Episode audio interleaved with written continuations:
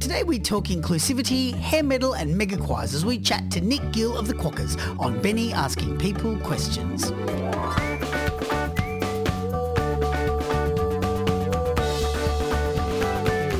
Benny Asking People Questions is proudly presented by Major Minor Music Australia and recorded on Gadigal land of the Eora Nation, and we pay our respects to the leaders, both past, present and emerging. When we talk inclusion and when we talk about inclusiveness within the sphere of music made for children, it's usually because the artist sees the importance and so makes it their mission to display that consideration. However, very few have inclusion and inclusiveness as part of their lives' needs as well as their art. Like today's act. Today's act, the Quokkas, are a group that came to inclusiveness with such genuine heart and understanding that it can only be created from a place of total and full empathy. But to sum the music up to those simple markers is also not fair, for it is music at times so intriguing with soaring harmonies and a meandering tussle through different genres that one could argue that their message is sometimes lost in the quality of songwriting. However you come to it though, it is music you play and you keep playing and often won't realize you have. Today I'm joined by Nick Gill, one of six members of the Quokkas, uh, basically to do his best to answer questions that I've essentially written for the others. So um, hi Nick, thanks for joining me on Benny Asking People Questions. Oh, what a generous introduction. It's an absolute pleasure to be on here and we appreciate you asking us. Look, it's it's school time, so the other guys, they all have real jobs. I just do a breakfast radio show, so I'm all done at 11 a.m. in the morning. Yeah, but uh, unlike them, you have to start at 4 a.m. or something, don't you? So I think yeah. I think it's fair. That's true. There's a trade-off there, but it's still good fun. So I guess I, look, there's a lot of things that I, w- I want to ask, but I guess let's just start off as as why because I mean you've all you've all got these incredible histories. I mean, as, as you just mentioned, you are a morning radio host in Newcastle. You're also an ex Adelaide Crows player, which is pretty impressive. Yeah. Don't hold Matt, that against me, AF- yeah, AFL fans. I, that's all right, mate. I, I, I'm being from New South Wales. I'm lucky to um just enjoy the game and don't have a an obsession with a team. Yeah, so so I'm I'm good. Um, Matt's like an Australia's Got Talent finalist. Pam yep. is Christine Anu's niece. Yeah. Uh, Steph, the Dutch therapist. Comedian, yep. he's this he's got this amazing solo career. And then you've got this incredible dog Indy. Like you all have these really eclectic individual lives you know, and you've been around this game for a long time, this kind of idea of putting yourself out there. How did you actually like what what happened? Was it surely it wasn't over coffee? I can't imagine all six of you, that's including Indy, were sitting around coffee one day and said, Hey, we should do this. No, it wasn't. It was it was a bit piecemeally. It was it was a bit of a journey. And I don't want to get too heavy too early, but we kind of comedian and I started it off the back of a discussion where I, I, had some twins. They were probably two at the time. It was 2020. There was a lot of chat about, you know, race and inclusivity and stuff like that in the world. It was kind of a bit of a tense time. Everyone was just a bit tense in 2020. Mm. And so we started looking just inside my family at what our twins were taking on, I suppose, as far as media in television that they mm. watched, books that they read, people that they saw about the place. And we started realizing that, you know, as as a white family in Australia, we were we were pretty whitewashed with the books that we read, with the shows mm. that we watched, with the music that we listened to. And so we started trying to change that within our family, getting some more inclusive books and getting mm. them to watch some more inclusive shows and stuff like that. And then I realized that, well, I'm a musician. I might as well really wanted to put together a diverse cast of people to write songs about inclusivity. And so spoke with a mate of mine who I'd done some serious music with, with uh, in committee. He was really passionate about mm. representing, you know, his Samoan heritage to his nieces and nephews as well. You know, they were underrepresented and, and he really wanted to be up there to go, look, we can be up there as well.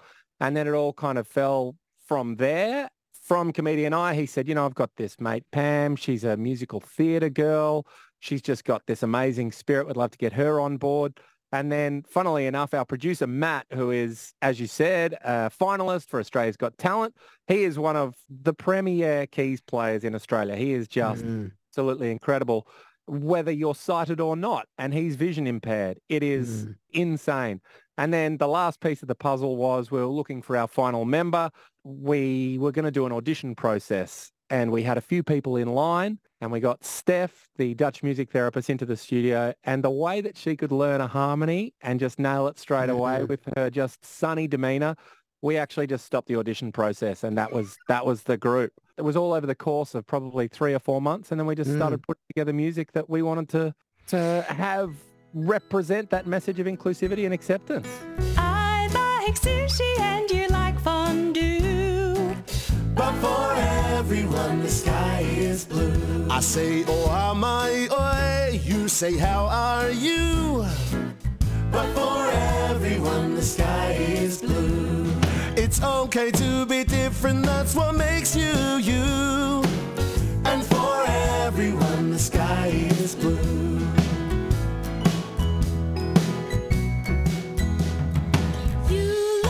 As I said in the in, in the intro, there, there- there's a difference. Uh, where the quokkas are coming from is is less uh, less a want to add it into your repertoire. It's more it is you're, you're living it. That there there are members of your band that this this is this is their life. This is Yeah. necessary. With with that consideration was it sounds quite serendipitous how it all came together and the people that you found. I mean, It did was. you did you have did you have a bit of an idea of what you're looking for, or you generally were just going, let's open up the doors and just see what we find? Why five? Why not have 28? You know, Uh, yeah, look, these are all good questions. Uh, to answer the first half of it, oh, actually, I'll answer the second half first because it's quite quick. Why five? I can't really sing. I'm a bit of a DJ Khaled, not in his continued long-standing success, unfortunately, but in the sense that I'm not a particularly skilled musician. Uh, I can come up with ideas and stuff like that, but I need more skilled people around me in order to execute that sort of stuff. But I love harmonies. So I wanted to have a lot of vocalists in the band. So Uh, I thought five was a good number. I could do some speaking parts and then we could have some beautiful four, sometimes five-part harmonies. Comedy is a great keys player. Matt is a, a- an exceptional keys player. Steph, she can play guitar as well. And then I can kind of fit in around them. Mm. So that's why five. We, we could have gone more, but you know, then you're getting into choral harmonies and you're just going a bit overboard for the sake of your own enjoyment. if you're going to get to if you're going to get to six, right, you just go to 30. Yeah, you've, yeah, already, yeah. you've already got that many people. But as far as like, did I have a vision of who would be in the band? No, not not straight up because I think that I think that that sadly goes down the area of like tokenism. Like, Yeah. oh, I want somebody who's indigenous, and then I want somebody who's in a wheelchair or something like that, and I Mm. and I don't like that. So I wanted people who were first and foremost talented musicians, but I did want a diverse cast of people from different backgrounds and abilities. What that looked like in the end, marvelous. They're just a wonderful bunch of people who are super talented. But I didn't want to pigeonhole exactly Mm. what it looked like from the start. And so Mm. to have that journey to get where we did, it was just a, a really fun experience to meet all those people Mm. and then start making music with them. that idea of tokenism too, I think is quite interesting about your music because I, I was listening to it and there was a there was a and I just had this. I think whenever you put yourself quite sincerely out in front with a particular message or or um, you know representation, you always run the risk, I guess, of people two things: a kind of find a reason to insist it's not genuine or that it's Mhm. like a marketing ploy, or b finding the places where you slipped up. And Yep. I, and I have to be really honest with you. And, and I caught myself immediately and just went, God, what's, what's wrong with me? But I was listening, I got to your mother's song. Mummies are lovely. Yeah. And I was listening to that. And it was only just like a week ago, I'd been doing this thing for someone who'd written a blog about uh, Mother's Day and changing the name because not everyone has mothers and, and you know, Yeah, yeah, yeah. And but weirdly, it was only because it was in the peripheral of my brain. I started your song and I went, oh, it's funny that they, and then I just went, before I even finished the thought, I went, holy crap, I'm already inadvertently f- trying to find these little areas that You do, you've- though, like you've that's- slipped up, and and it's it's so you do. It's a un- natural thing to have Yeah. as that, that original thought. Like Mm. that, I, I think that that's a, a human reflex to go, well, they think that they're all high and mighty doing their thing or whatever. Well, I wonder if their, their Yeah. dishes are clean here in the background. I think that's a natural reflex first thought. And it's good that you caught yourself, but like, I think that's just the natural Yeah. thing to do. But we would prefer to look at the fact that mummies are lovely, and that and that song is based off a book. It's one of our singable books, but that mummies are lovely. And again, I'm not going to harp on about the Black Lives Matter movement, but a lot of people are like, well, what about other people? Yeah. It's just like, you know, mummies can be lovely, Mm. but also some people can live families who are not just your majority of mother, father kind of makeup. But in the same sense, we had a funny experience where we did another singable book, which was 10 Little Fingers and 10 Little Toes, absolute classic by Mem Fox. And even within our own band, like Pam had the unfortunate circumstance of having to have a toe amputated a month after we released that song. And all of a mm-hmm. sudden, even within our own band, she had a 10 little fingers and nine little toes. Al- Already the book was untrue. Yeah. And we started thinking, oh gosh, Yeah. maybe that's something from an inclusivity sort of point of view that we should have taken into account when we released that song. But we felt as though the overarching theme that we all have a shared experience in that we may differ in a lot of ways, but really when it comes down to it, we're human. We felt as though that was the overarching message. And when you get down into the nitty gritty of it, you're just going to send yourself insane. I like you just the way you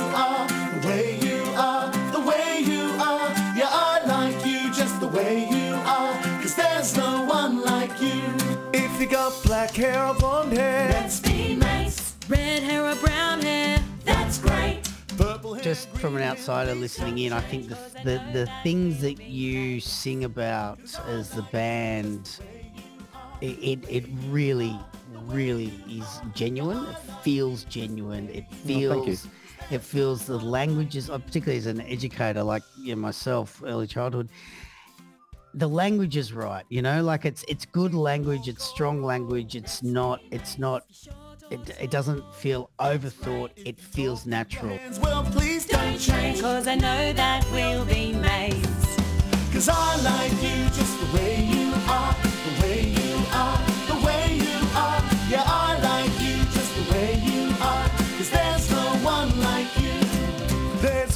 before we look, before we launch into too much of that, so you, you basically your first, I guess it's a extended EP came out in 2020, Yep. and the first song on that is "That's Not a Fish." So that's Yeah. like with all the all your talk and your creation of the band, that's your introduction to the world. I know. It's funny. Like from the this great outset, band, and here's what we've done, and here's our first song. What? That's not a fish. we refer to that as the butter on the vegetables. So, you know, we do have this message that we want to send out. And even within our songs that do have a hmm. message, first and foremost, you need to make it catchy. You need to mm-hmm. make kids want to sing to it and dance to it so that they can subconsciously imbibe that message. Otherwise, they just won't listen. There is no point in making that mm-hmm. message and mm-hmm. trying to ram it down people's throats. Yep. But we also felt as though in order for the kids to eat the vegetables, which in this case Yeah, are the you- songs with a message, you Yes. got to have some butter on the vegetables. You got to put in Nutella across the top. Yeah, totally. Exactly. So sometimes you've got to sing a song that lists a series of things that aren't fish. Oh, look, You you know? know, you know, obviously it's all in jest. I mean, I, I think there's no one, no one's expecting you to bring out six songs that are all specifically, Yeah, yeah, yeah. You know, so I think it's just brilliant. I just finally, I sat down and went, right, let's begin. I'll go back to the start, first song, and I went, ah, not a fish. And look, don't get me wrong, it's an amazing track. I still think it's very much a standalone. It was just, I kind of went, oh, okay, yeah, amazing. Yeah, Um, but it can it can be crushing when you do this sort of thing. And like I think our number one song to date is "Banana" about you know the various uses of banana. It's like, come on, guys, listen to the right songs that we want you to listen to. who's who's the main songwriter? Is is it? I mean, is that pretty much Matt doing that? Uh, no, it's a fairly collaborative process. From concept stage, we have everybody in the band who's just like, maybe we should do a song about this and this. Sometimes it comes externally, like the Guide Dogs Australia came to us and said, we want a theme song. Yep. Can you write this sort of stuff? But from that point, the way we go about it is I'll usually write the song musically and lyrically, put together a home demo, and then send it out to the group. And it's a fairly realized demo. It'll have all the harmonies and me hacking away at what I think the instrumentation should roughly sound like. And then we send it out to the crew. We we vet it with various other people as well. Then the ideas kind of flow back and forward. Ah, this bit's a bit naff, or you know that chorus doesn't really land, or stuff like that. Maybe we could do that. And then that's that series of a very fun process where you get voice memos back and forward, which are you know, if they saw the light of day, just embarrassing. yeah. I'm, I'm sure. I'm sure if anyone looks at a musician's voice memos, know, like that's the first thing you want deleted if you ever pass away. Yeah. It's just a series of like you're walking along the street and trying Yeah. to get no one to hear, and you're just like, all right, bass line for "Don't Pat Me, Please." Boom, boom, boom, boom, boom. And then you've got to go back and work out what the heck you were thinking at that Yeah, moment. I know. I was listening to one the other day because I'm just working on a new album now, and I went back and listened to one, and it was just me on the phone going, just going, and it's not even a melody. I don't even know what I'm doing. But yeah, but even your like doo-doo song, like that's almost Yeah, that's that was- almost like taking voice memo level and then going, I'm going to create a whole eight minutes of interaction with four separate bands. yeah, with with the- uh, with four four versions of voice memos from everyone. yeah, yeah, yeah. I say meow meow and I purr real loud. That's not a fish. That's a cat. That's not a fish. I say woof woof and you pat me good. That's not a fish. That's a dog. That's not a fish. I say moo moo and my milk tastes good. That's not a fish. That's a cow. That's not a fish. I say bye because I kind of thought it was I I don't know why, but I felt Matt was sort of the main driver of it all. But but it's actually really interesting you say that because you know that's not a fish. Great, Choo Choo goes the train. Great, all that these. I mean, Slumberland's beautiful, but there's when we get to everybody's welcome. And it follows this pattern through all the work. The the stuff that I guess for the lack, you know, for the sake of the conversation, the stuff that falls into that message that you all really want to portray or that you want to share, those songs are really different. They actually really, it's like they erupt. You, you have these huge harmonies and you have all these huge, like they're, like everything else I would say, Um, great. Like, yeah, let, us look at That's Not a Fish. Amazing. It's great. And it sits really comfortably in, a, in an album for children and it's amazing and it's fun and it's, it's all the things it needs to be. Yeah. And then you get to something like Every, Everybody's Welcome and you go, God, that's, there's a real, there's a real soul that leaps out in those songs.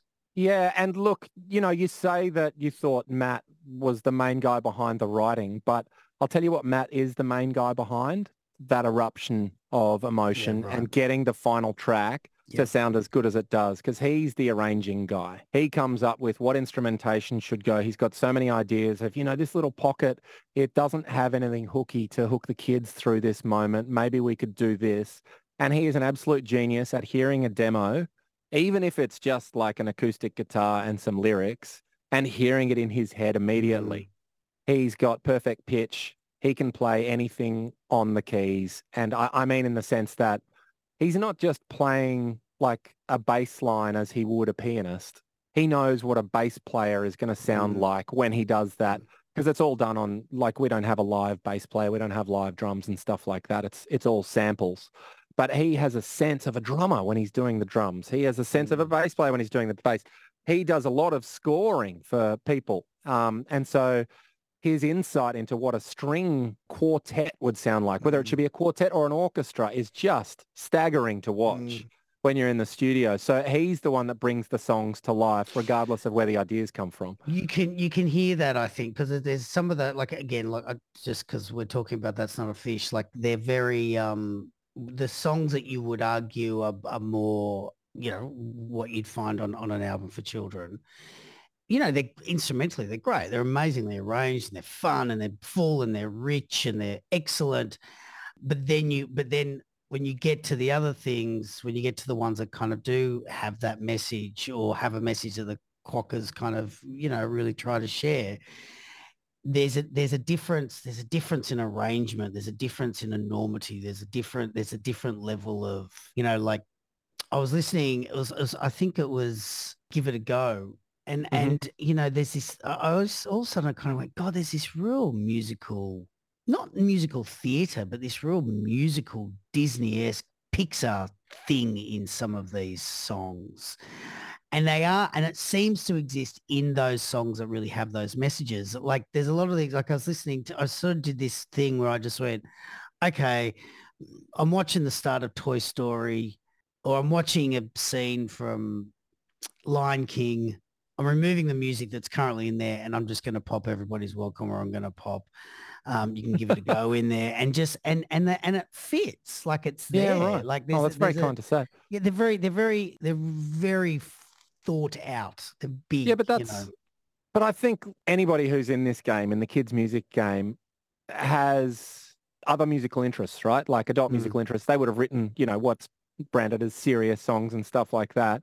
And I think everyone will attest to the fact that the best songs you write in in any genre, in any style, are the ones that you're passionate about the Mhm. message. If you reckon I've got to make a song that's catchy and a lot of people talk about love or something like that, but you're not feeling it at the time, that is never going to be. It doesn't matter how good a songwriter are, doesn't matter how strong the hook is, it's never going to come across in the recording Mm. that you're passionate about this message.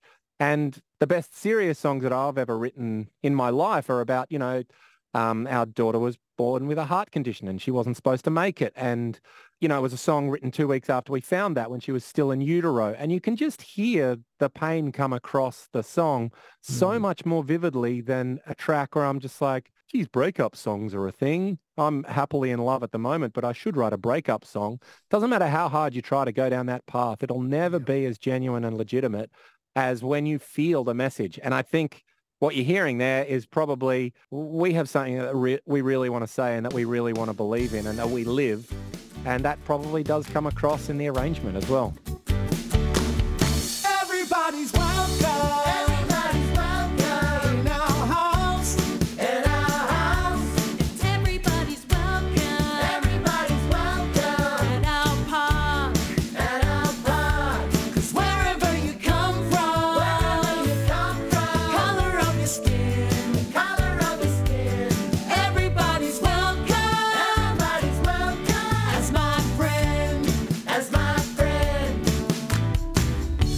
Talking about those arrangement decisions and as a group, um, I'm just going to give you one little example from one of your songs, Different Families, where, and it's potentially you, says, Lacheur.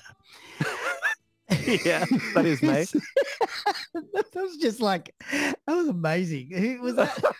Whose decision was that? There's just this song and then you go, I want to introduce you to another friend, Lacheur, and hear this, Lacheur.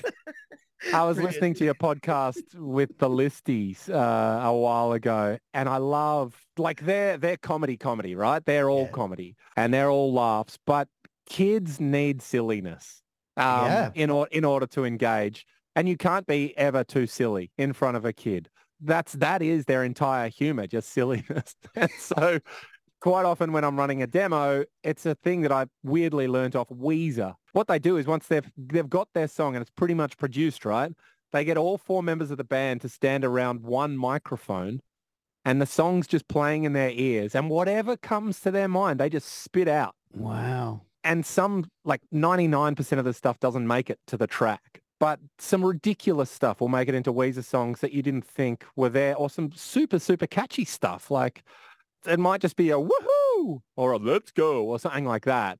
Mm. But uh, I use that filter quite often on, on some of our songs. How can we inject some silliness? Mm. And and it might just me be me like like and, which you barely even hear, but it might just add a sense of fun and a sense of playfulness to a track that doesn't necessarily have it. And that's where Lashan came from. It just, you know, I was going through the track, I was listening to the demo, and it was the only thing that stuck, I think. Me just going, Lashan. It's just brilliant. It's just like out of nowhere. And I, I think I just listened to like Everybody's Welcome or something. And I was like, oh, yeah, this is really great. There's Lacheur. My friend Lachey just lives with his daddy. And they have the cutest bunny when he wrinkles up his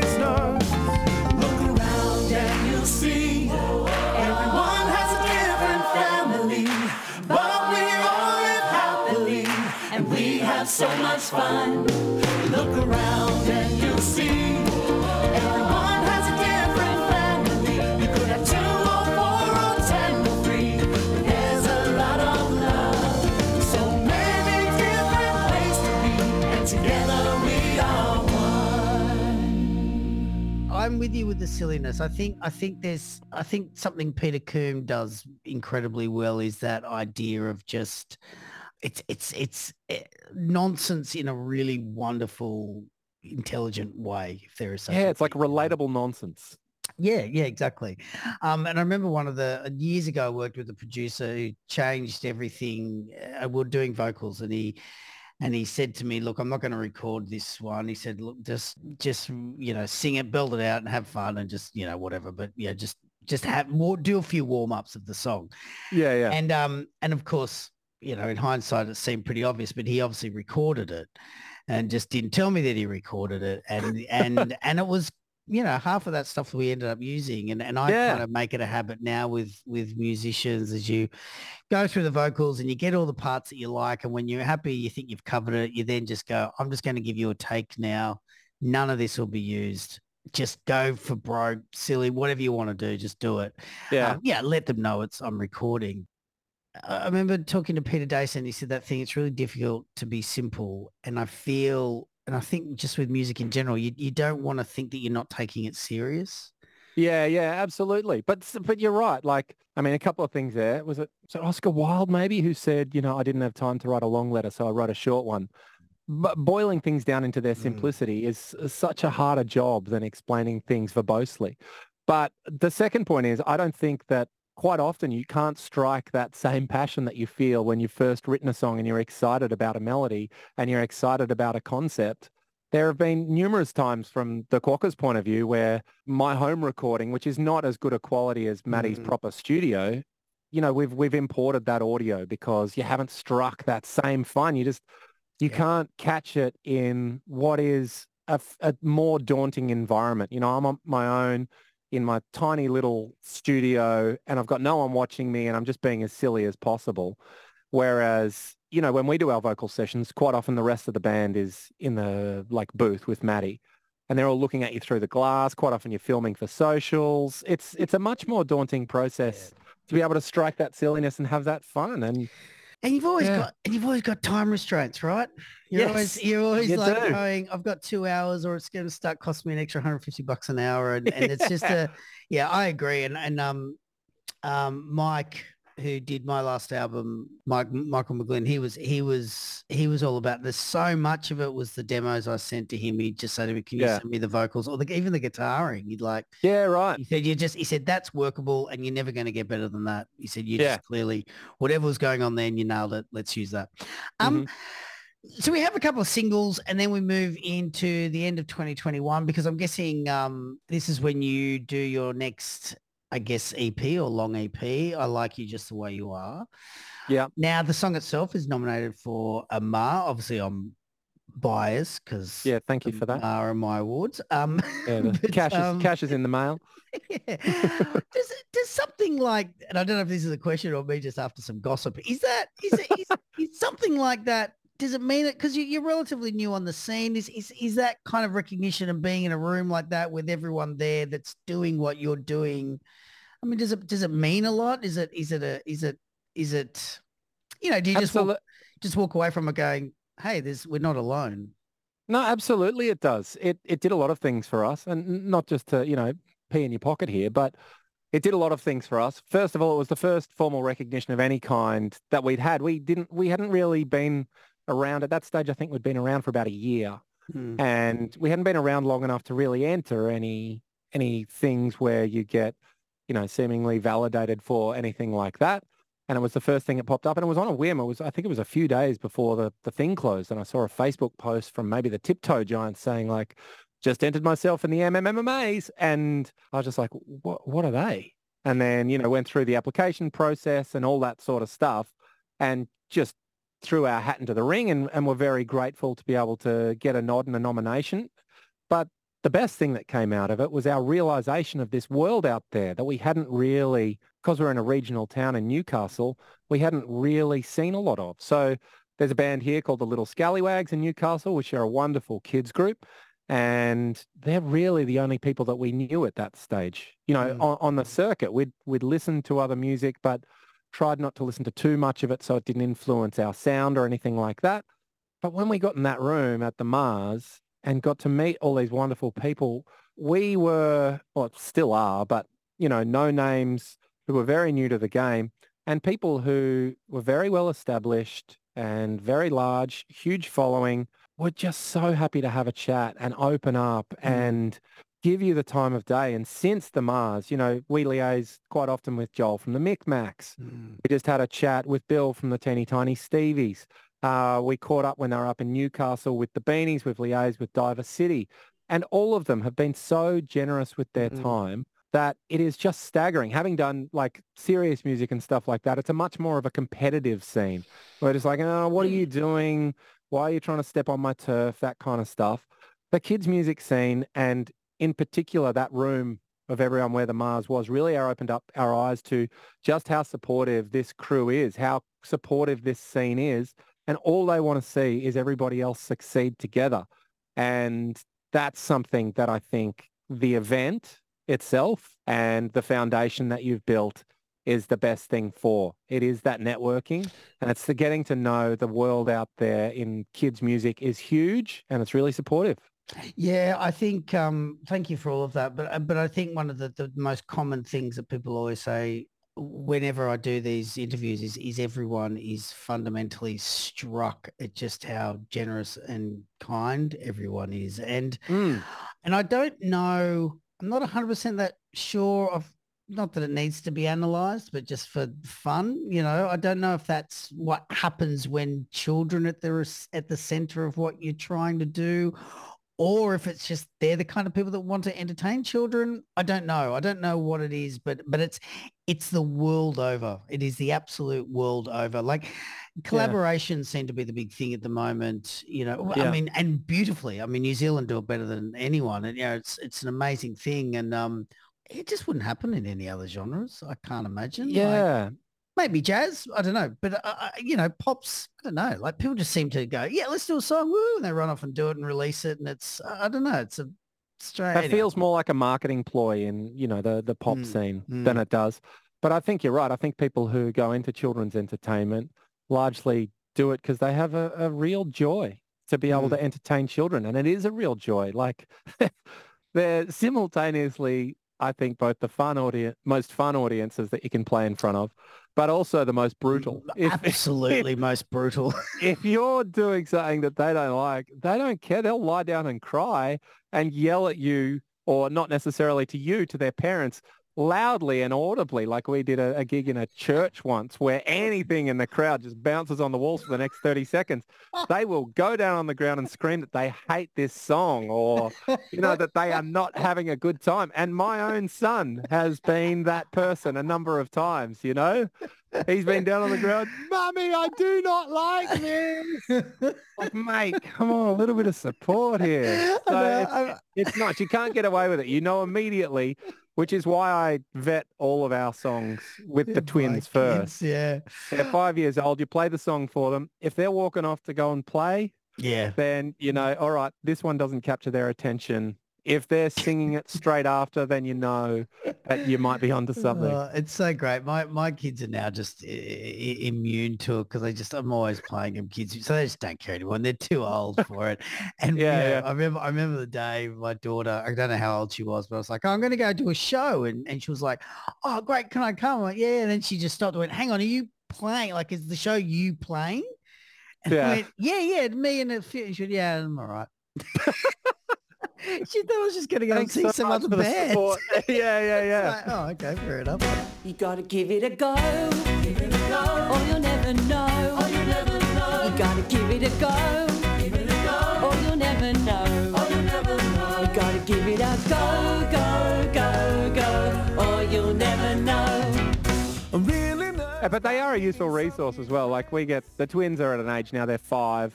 They've just started school and they're actually good to bounce ideas off. Like, you know, a number of lyrics and we've given them a couple of writing credits on songs because, you know, we're about to do a song called Everybody Knows the Sound, which is pretty much just the the age-old song of making animal noises or, or car Yeah. noises or stuff like that. But Mm. then each third one is a ridiculous one. Everybody knows the sound that a dog makes. Everyone knows the sound of a cat. But what about the sound of a whale? You know, um, and, Well, and you know, you play and you, you play the first verse to them, and they're like, "D- "A helicopter is stupid," and it's just like, "Yeah, great, I'll do a helicopter." They can be a really good idea generator because they're just so unbridled in, in what they want to do. Oh, give you. totally. And look, just just if anyone else listening out there, just a little hint: if you're finding yourself in the same situation, put them in the songs. I Yes, record them, put them in the absolutely. songs, and just instantly, they're so much more interested. yeah, yeah. and they're less It might take a few smarties to get them in front of but they're the definitely less- microphone to do it for you. But yeah, they're definitely less embarrassed of you.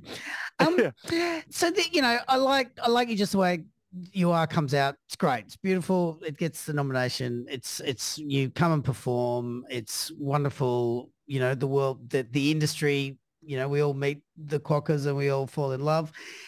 And then we sort of have a year, which I guess probably, you know, there's a there's probably 20, this is before the master, there's probably still a bit of COVID going on, but it's it's Mm. you you have a series of singles. Yeah. You know, you can you, you can do it song. We've got the Hokey Pokey, we've got Tomorrow's Christmas, Dig Dig Digger. Now these these are all what I, I wheels on the bus. I mean, I would kind of classify these as fairly traditional kind of children's absolutely. stuff. And it also feels like, and, and I don't, I don't mean this. Please don't take this incorrectly, but it, it almost, it almost feels like it's a, it's a collection of stuff for playlists and things like that. Like it feels like it was a bit of a, a, a not, not in a bad way because you have to market yourself, but there was a, it almost felt like you spent a year going, how do we get out there more? Because I mean, albums are wonderful, but we also know that we're moving into a very single orientated world now. So you Yeah. of do that. Was there a decision making what's been going on for the last year, or is it really just, hey, we're all we all just have lives and it's hard, you know? I mean, Do you know what? The brutal truth, yeah, is not very, it's not very fun. It's that the year of 2021, in, from Newcastle's perspective, which had been very lucky with lockdowns, Mm, uh, had quite a few lockdowns, but the timing of them just really shafted us. Like yeah, uh, we had a series of gigs that we were going to play. And if you get down in the nitty gritty, get paid for, which can pay for Mm. studio time, which can pay for releases, promotion, stuff like that. And we had, I think, of the like 20 odd gigs that we were going to play in that year, I think 18 of them were cancelled. Wow. And and so it was it was much more difficult to be able to just get the funds. You Mm. know, you've got to pay your performers, you've got to pay the studio, you've got to pay for, for promotion. Mm. All of a sudden, you do have to just release single, single, single. We wanted to release an Mm. album in 2021, but it became more of a grant writing process Yeah. to try and get funded Yeah. for, you know, I Like You Just the Way You Are, and then the Be Kind EP. And this year we are going to go and release our first album, which is very exciting Yeah. for us. But Mm. again, you need to find funding from somewhere. So luckily, you know, the gigs have picked up and you can get some funds in the bank so that you can promote that and do some videos for it and things like that. So yeah, the grim reality really is that 2021 from a financial perspective was all but shut down for us. Mm. And so we released singles and we enjoyed them, but we wanted to put everything together more thematically into EPs and and an album. And so that we focused on the EP stuff having more of a theme. So I Yeah. like you just the way you are, and then the Be Kind EP, and then the singles were as exactly as you said. They were more generic. They were a Mm. cover of Wheels on the Bus. Yeah, it was like a just a more regular kids song. Yep. Just yeah. Well, because like you're saying, you you kind of just kind of vying for listens at that stage, aren't you? Which which look, Yeah. everyone does. I don't think, as I said at the start, I, I know it might come across as a as a not a great question, like a not a eh, flattering question, but it is the reality of, of all of it. Is uh, you, you It is, kind it's- of always you've got that in the back of your mind, and that's kind of what you got to aim for. Yeah, and even Wheels on the Bus, I think it was. A, you know, it had to be home produced via everybody in their own house. And I just had to do the production, right. which sadly loses a bit in its shine because you don't have Matt's sparkle on it. And there have been a few songs like that, but also Mm. the video that we had to release for it was literally people setting up a ring light that I had to drop on their doorstep without contacting them. And then they would put their phone in. Our choreographer. Kate, would put together the moves. And then we just had to do it on the blankest wall we could find in our house and then try and have colorful borders around it. And it yeah, was like a working from home hokey pokey or wheels on the bus or something. Yeah. So you can do all you like with animations and things like that, but when you're just on a blank wall, that I'm I'm not a good Totally. enough video editor yet to Yeah. to take out Do the you blank do you wall. make? Are you the one making the majority of the videos? Is that kind of fall on you? Yeah, and I'm s- I'm still learning. Except for our first EP, we got a videographer in uh, who'd never used green screen, which I think you can see in the, the colouring. yeah, since then I was just like, oh, I'll just try and learn to do this myself. So yeah, just embarked on trying to learn and I think the videos are hopefully improving as I learn more. I was by a lake, lake. when I chose to bake a lovely chocolate cake, but it was eaten by a snake. snake. These words rhyme, these words rhyme, all of these words rhyme. I put on Yeah, I think also the video thing. It's very much like the the songwriting thing. I mean, when when you don't have the pressure of time and money, you, you Mm. can sit down and watch a YouTube video, and it's all there. I mean, it, it's all everything I've ever done is just purely going on YouTube. How do I do Exactly. that? And someone, and it's it's amazing. It really is amazing.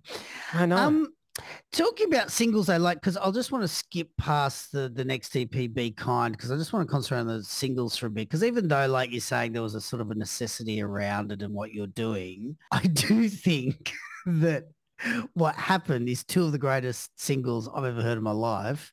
Rudy Nudie, which could only exist in the style it's in yes. like just just amazing like and what I, I like just this is what I actually really love about the Quokkas is when you do when you do step out of or no I don't even think step out when you do you know do your silliness side Yeah. you touch on something that I think is is parental maturity.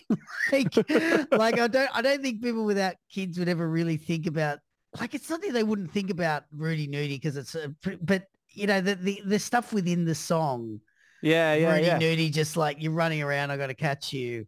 yeah, and that's yeah. it. That's that's all you need. And every person that's ever had a kid just goes, Oh Yeah. yeah, that. And it's just in that. And it's a it's a country kind of twang one, isn't it? Is that the oh, Yeah, no, yeah. that's It's kind of a 12 bar bluesy yeah, one. that's sorry, yeah, the the country ones. Just Get one- Dressed, I yeah, think just get thinking of, dressed, yeah.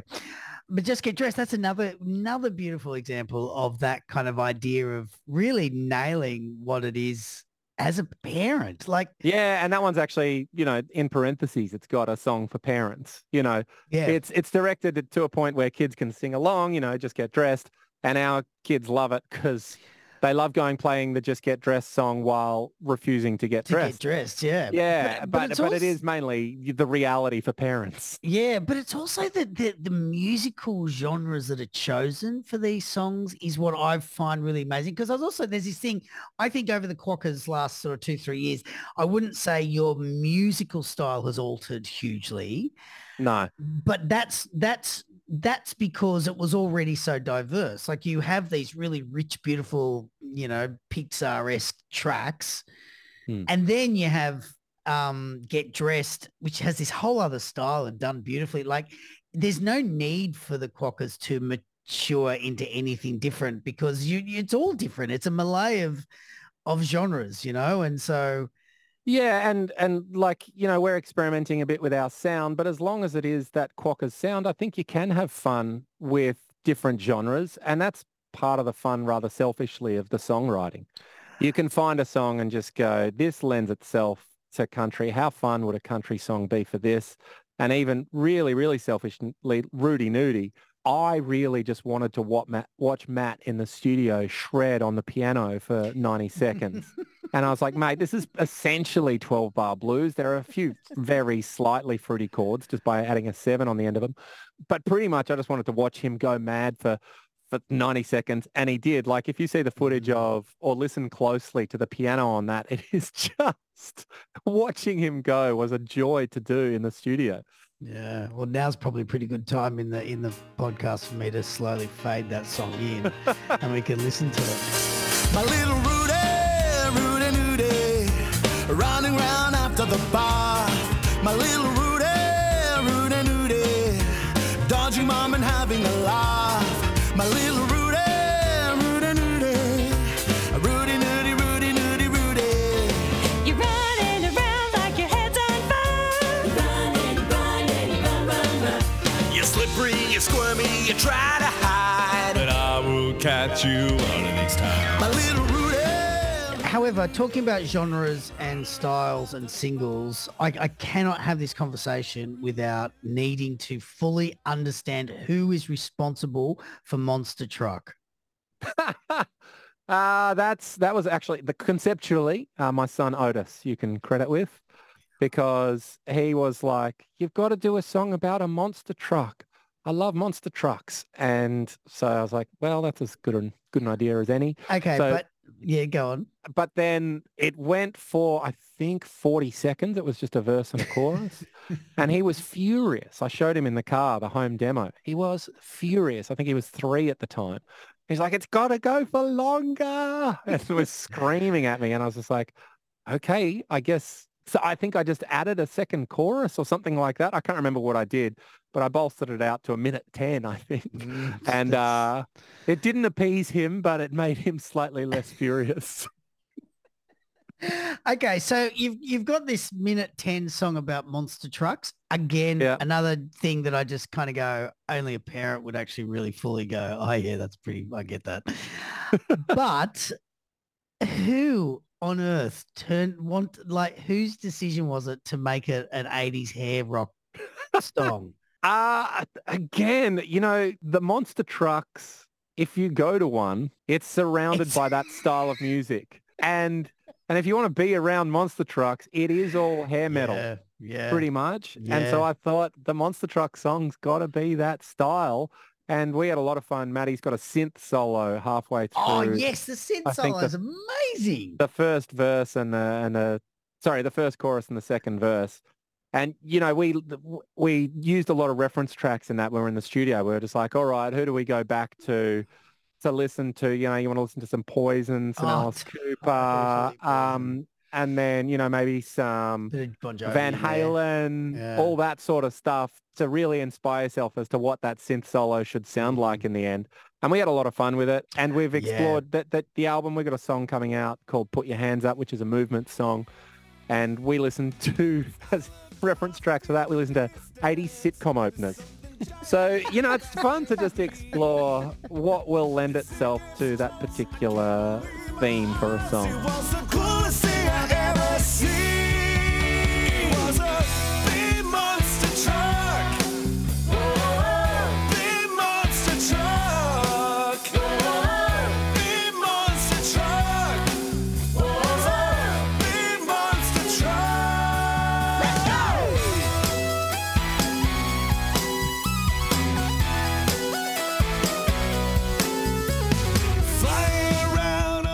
But I think that's what goes back to what I was uh, sort of just saying before about the the, the evolution of, of your of the Quokkas sound because there, there isn't one because it's every you know you really it's a real treat when you're not sure what's coming next you know? Like it's it's kind of a real and I think from the singles world and the children's world it doesn't matter. I mean I, I do whatever Yeah. I want really. I don't I don't subscribe to a style because they'll like one song they're not going to like the other you know It's yeah, and just- y- it is yeah, to reflect it back on you, like you, I, th- I think you're the same. Like a song like "Cars Are Everywhere," it really like Mm. bowls you over, and it's uh, this really intense.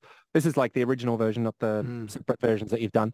You know, it really bowls you over, but it kind of it just fits the theme beautifully. It's just like I'm just going to yell for this whole song, but then you know uh, uh, how great we are.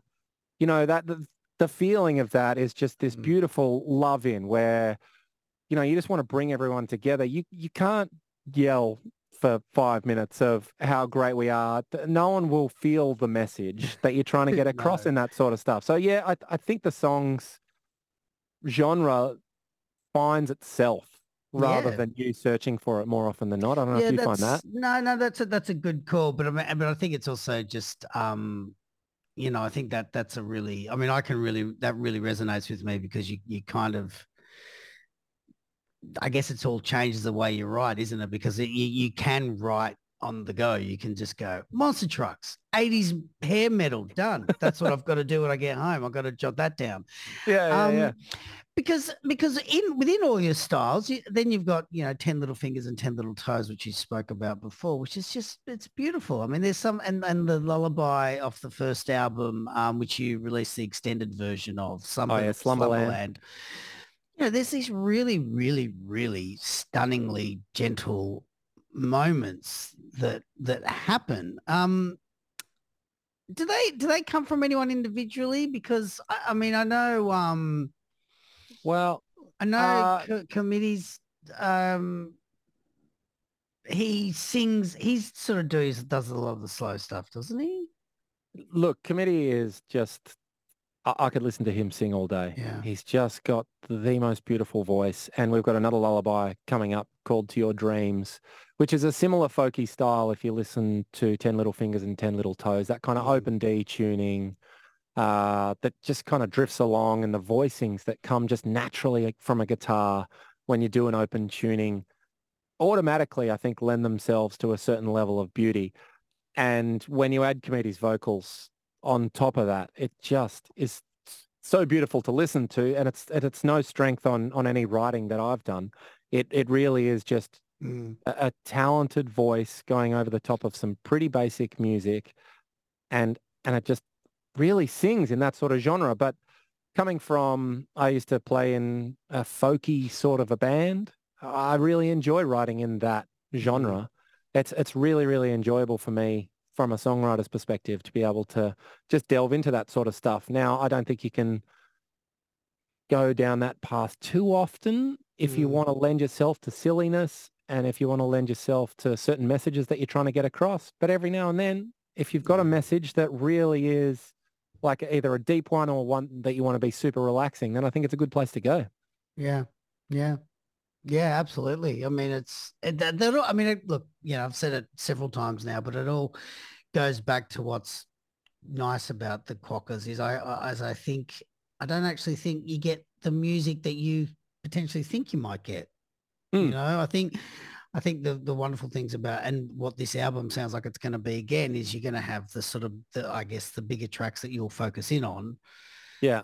but but they won't be indicative of the album and i think that's that's really that's really lovely that's great to know that you can get the album and still find yourself surprised and not know what's coming next Yeah. And, you know, as long as there is an overarching Quokkas sound, then as I said, that's Hmm. That's all we want to do because I think kids do need consistency. I think if if you want to be too eclectic, then I- think people underestimate the intelligence of children and how much they're taking in. But I think if you make it too confusingly eclectic, then kids might tune out a little bit.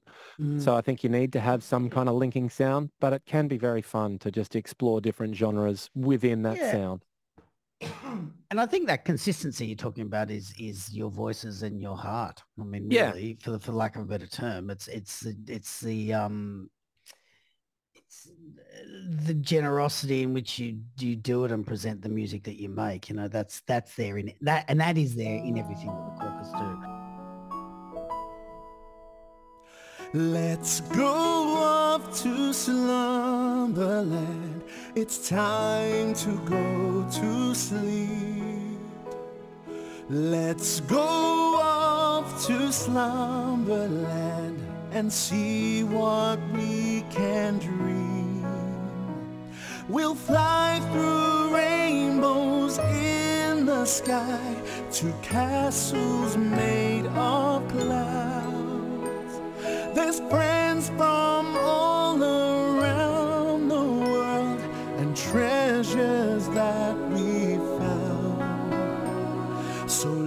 one last question before i let you go because we've snuck up on the hour. I figure we could probably keep going but at some point you know someone might go it's enough. Um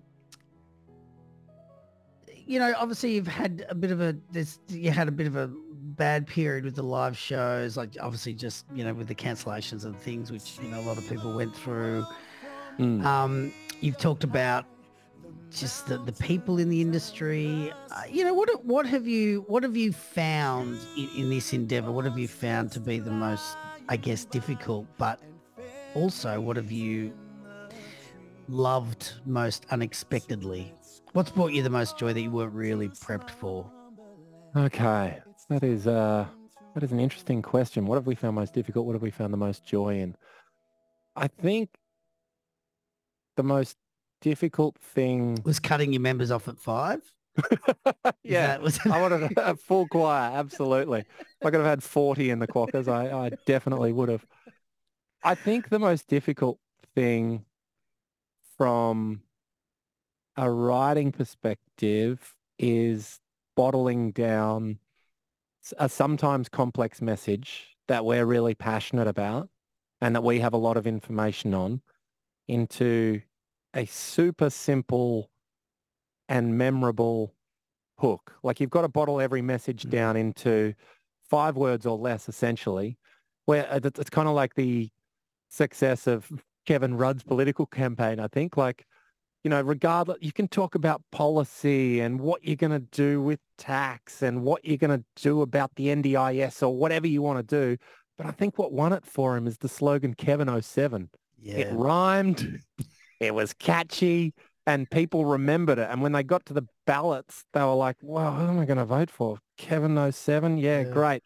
And, you know, maybe he was the front runner at that time, whatever. I don't want to get into politics, but to be able to bottle sometimes a complex message down into really, really simple, simple messaging that a two-year-old can take on board subconsciously mm. because that's that's what we're all about. We believe that prejudice is something that is learnt. It's mm. not something that you're born with. And so we want to nip it in the bud, essentially. We want to come up with a, a series of messages that kids can enjoy and take on subconsciously. We want them to think that if somebody maybe in their school by the time they get to school or even later in life is being bullied for being different or something like that, they'll remember just subconsciously, everybody's welcome in my house. Everybody's mm. welcome in my park. Or somebody going like, oh, you know, you've got two dads. That's pretty weird. Everyone, well, look around and we'll see everyone has a different family. Mm. We want kids to be able to take it on from such a young age that they don't get an opportunity to be able to build that prejudice mm. and just subconsciously they take it on board. So that's probably been the most difficult thing. Whether we've achieved it, I don't know. We'll keep trying. And the most joyous thing, I think, has been what I've already mentioned. It's been the, the kids' music industry. Mm. The support that goes around and the love that goes around, whether it be in person, whether it be via Zoom meetings, whether it be on social media, it's just wonderful. Like itty bitty beats, they're really good at creating like playlists that include mm, mm. A, a, massive amount of people, but then promoting those people as well. And then, you know, people like the Mik Maks, like Joel, mm. The guy's got nearly 6 million subscribers on YouTube. He doesn't need to lend his hand to people like us who are just mm. starting out and just trying to find our feet. But he has given us hours and hours of his time, mm. happily sharing with us how he's gone about it and what he thinks are really good things to employ. Um, Bill from the Teeny Tiny Stevie spent like a good hour with me talking about her process of songwriting and what she mm-hmm. finds important and how her main goal is just she's just hell bent on originality. You know, that's that's that's her thing. They've got so many wonderful messages, but she's like, unless it's based on either a super original sound or way to deliver that message, then she's not interested in doing it. And, you know, the Beanies as well, they sat with us for dinner for three hours. They came half an hour out of their way to come and meet up with us when they were doing a gig in Newcastle so that we could pick their brain. And they weren't gatekeeping anything. They they set us up with a meeting with, you know, ABC Music's Jim Finn. They mm. they uh, said, you know, we'll listen to some tracks, see if we want to collab with you. And and that sort of love that's being shared across the board in kids music nobody said no to us yet. And we're just a minnow in this game. Mm. Like no one necessarily needs to give us the time of day, but nobody said no to us. They're just happy to. Mm. And mm. and that's yeah, I think that's been the most joyous part of it so far. Yeah, I, I mean that was said beautifully, and I think and I think that you know I think that echoes everyone's sentiments. I don't I don't think anyone yeah, I don't, I don't think anyone would disagree with you. It's it's it is a it's it's quite a unique thing, and as I said at the start, it, it is the world over. It's not it's not unique to us. It's unique to music for children. It's that yeah, yeah. seems to be the thing that that does that, and um, yeah, I'm sure there's a doctorate in there somewhere of trying to work out is it is it the people or is it the audience? yeah, know, like I don't know. It's who knows. but um, I mean, it's like every week there's a different article on like coffee, you know, is it healthy for you? Is it bad for you? You know, if you did your doctorate, you would probably come up with different things based on what input you had. So just going to flip either way, whichever way you look at yeah, it. Whichever one's going to make me more money. um, Okay, mate. Well, look, thank you so much for taking the time. It's it's really it's been great watching from you know a distance and and sneaking looks and watching it grow. And um, you know, look, I, I feel you know you can't talk about the quokkas without talking about the message, but at the same time, you know, it's it's really good music. It's really fun. It is really silly. Yes, there's a beautiful message in there as well, but it's definitely not the sum of all your parts. And um, yeah, it's it's it's it's nice. And I think I think the big thing with the quokkas for me is just um, it's just really genuine. And I think that is really loud. It comes across very loud in in everything that you all do. So um, oh, very kind of you to say, and it, it means a lot coming from somebody like you who you know does this for a living, like, you know, early learning and mm. has done this in the children's industry for so long. So uh, it's very kind of you to say. Um, we'll keep on trying. We'll keep being passionate. Uh, the fact you say that is very kind. You know, we're just trying our best, you know? Excellent. Um, okay, mate. Well, give give my um, condolences to the others that you didn't get to represent them, maybe as as fruitfully as they would have liked you to have represented them. Um, but also give them my love and thanks for everything that they've um, that they've done or you've all done together. And just just one thing did strike me. I guess I feel like if you did actually have your way, mm. you would be the only band in the world that would potentially outnumber the animal you're named after. I mean, if that's possible, you know, like I mean, they're, they're just on Rottnest Island, aren't they? They, they? are nowhere else. They're nowhere else. Yeah. So, yeah, I don't, I don't even know what the head count of the Quokkas would be. But yeah, yeah if we could have a polyphonic spree style setup on stage, we absolutely would. Like we've already got, you know, our live show is essentially just five vocalists and a dog. Um, yeah, we would we would happily expand on that vocally, but uh, but yeah, we just we just enjoy a big sound. Um, Maybe, yeah, yeah I'd, I'd, love to know how many quokkas there are. Yeah, I'm gonna I'm gonna make that. You're in trouble now because I'm gonna make that my personal mission to find out a how many quokkas there are, and then b to set up one show where the band outnumbers the amount of the animal that's left. Well, is um, there a um, kids band called the Dodo? Surely they yeah. would.